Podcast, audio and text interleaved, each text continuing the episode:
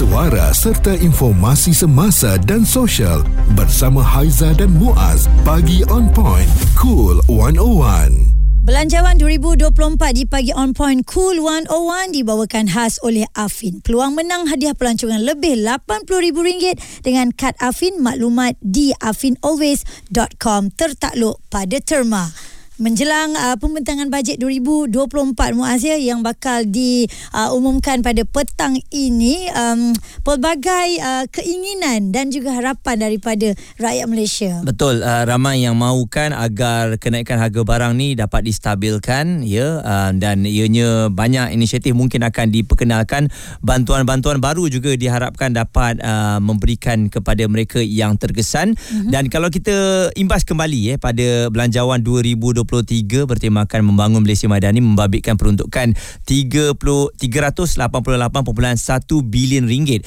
dengan 289.1 bilion untuk belanja mengurus 99 bilion bagi belanja pembangunan dan termasuk 2 bilion simpanan luar jangka. Okey, jadi kita dengarkan apakah harapan um, um, orang ramai dan juga rakyat ya untuk belanjawan 2024? Apa yang saya nampak macam government more to charge on T20 kan. For example macam electrical dia charge lebih mahal dan sebagainya dan tax. So maksudnya kita tahu T20 di banyak contribute dekat tax. So benda tu boleh rolling government punya untuk kebajikan dan sebagainya. So why not kita bagi sedikit pengecualian Every time kalau kita tukar tax bracket tu from B40 to M40 and so on, selalunya tax kita pun akan meningkat. Tapi sebenarnya it will take time for us to reap the benefit before we can you know enjoy that extra income. So I hope there will be a point of consideration to take into account like how long are we earning this amount before you implement that bracket punya tax.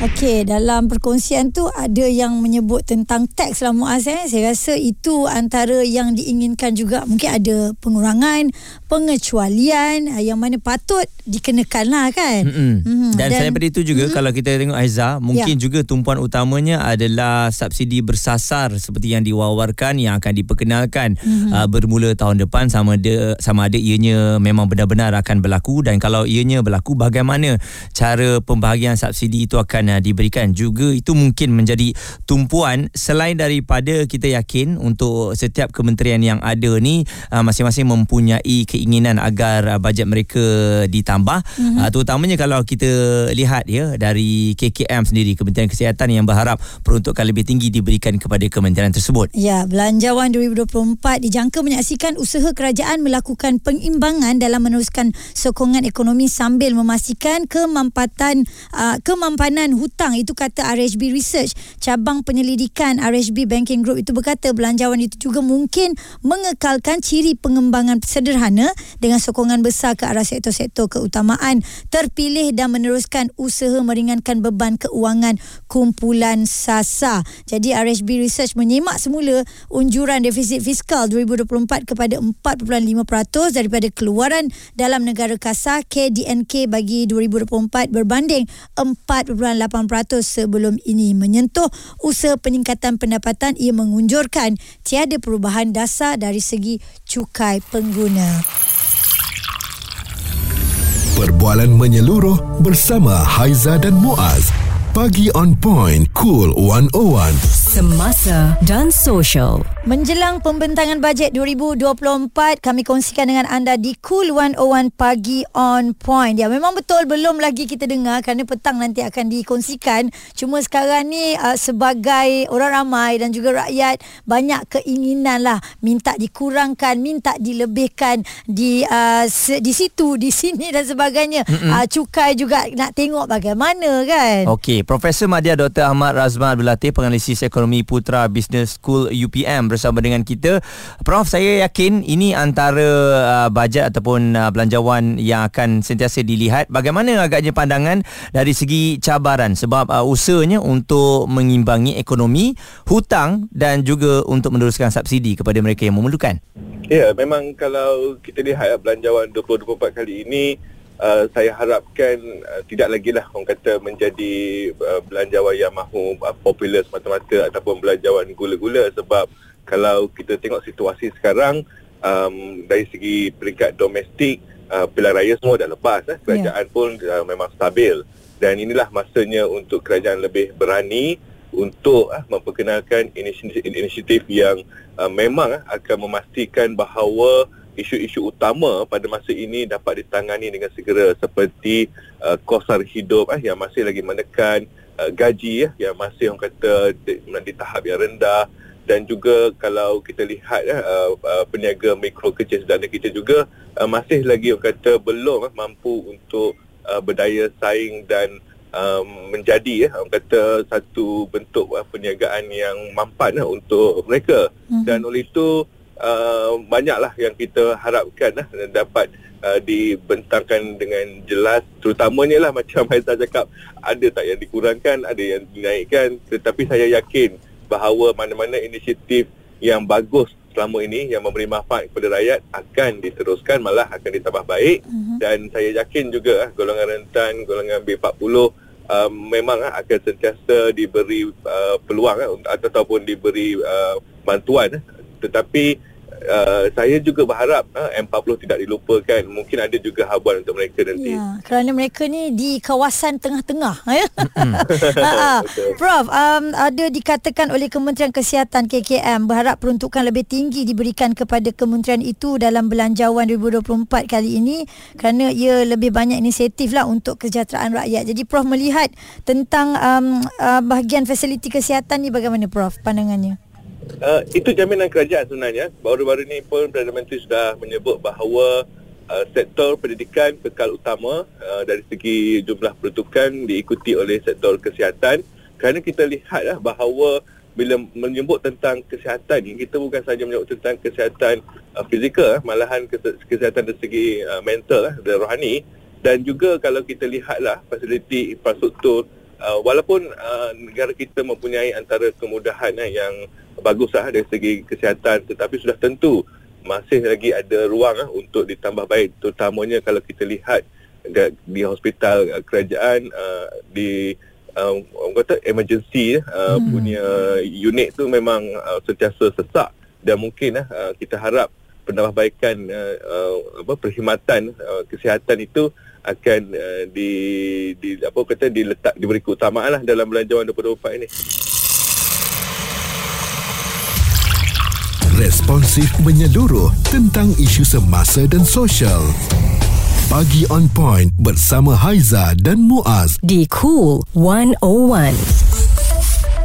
Menjelang pembentangan bajet 2024 pada hari ini insyaAllah bermula pada pukul 3 petang semuanya akan kita bawakan bersama di Cool 101 Semasa dan Sosial Okey Muaz sebelum kita bersama dengan Profesor Madya Dr. Ahmad Razma Abdul Latif uh, penganalisis ekonomi Putra Business School UPM kita nak dengar lagi harapan daripada orang ramai berkenaan dengan belanjawan 2024 Harapan saya agar pembentangan baru yang akan dibuat oleh kerajaan ni akan memberi manfaat kepada semua rakyat lah terutama golongan B40 yang ke bawah.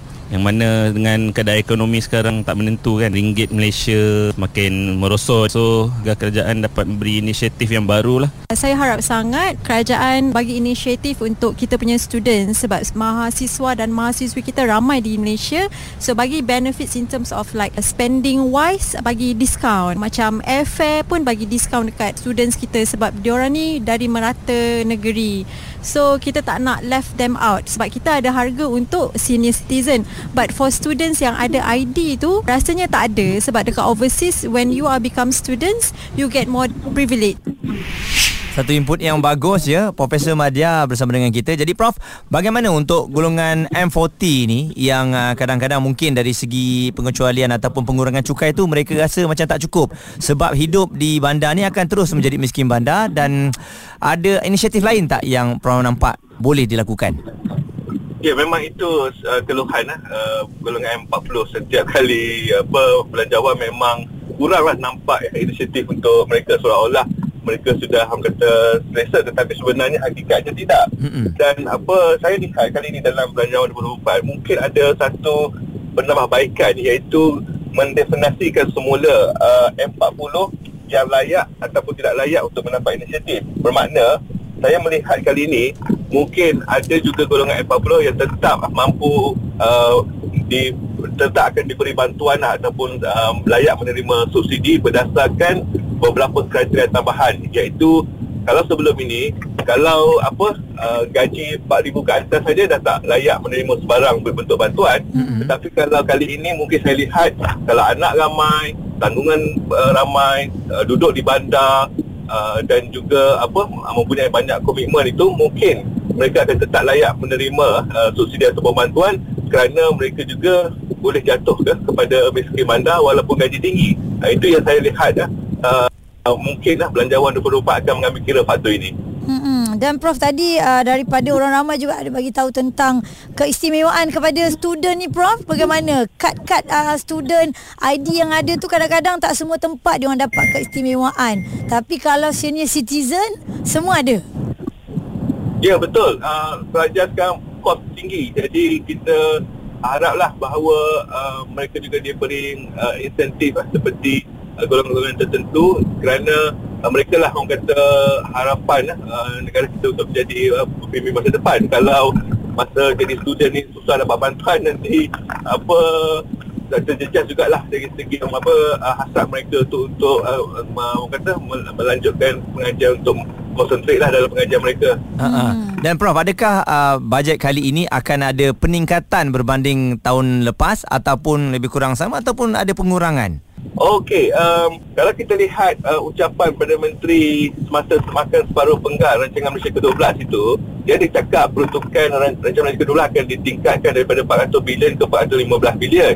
Mana peningkatan 15 bilion tu. So, mungkin bermakna uh, belanjawan kali ini uh, akan uh, besar sedikit kot daripada sebelum ini tetapi tidak terlalu besar kerana kerajaan juga komited untuk mengurangkan uh, defisit belanjawan.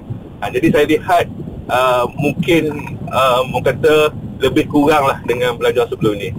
Prof, kita nantikan pembentangan bajet uh, untuk 2024 petang nanti sama-sama kita lihat adakah jangkaan kita ni benar ataupun meleset. Sama-sama kita nantikan. Belanjawan 2024 di Pagi On Point Cool 101 dibawakan khas oleh Afin. Peluang menang hadiah pelancongan lebih RM80,000 dengan kad Afin. Maklumat di afinalways.com tertakluk pada terma suara serta informasi semasa dan sosial bersama Haiza dan Muaz. Bagi on point cool 101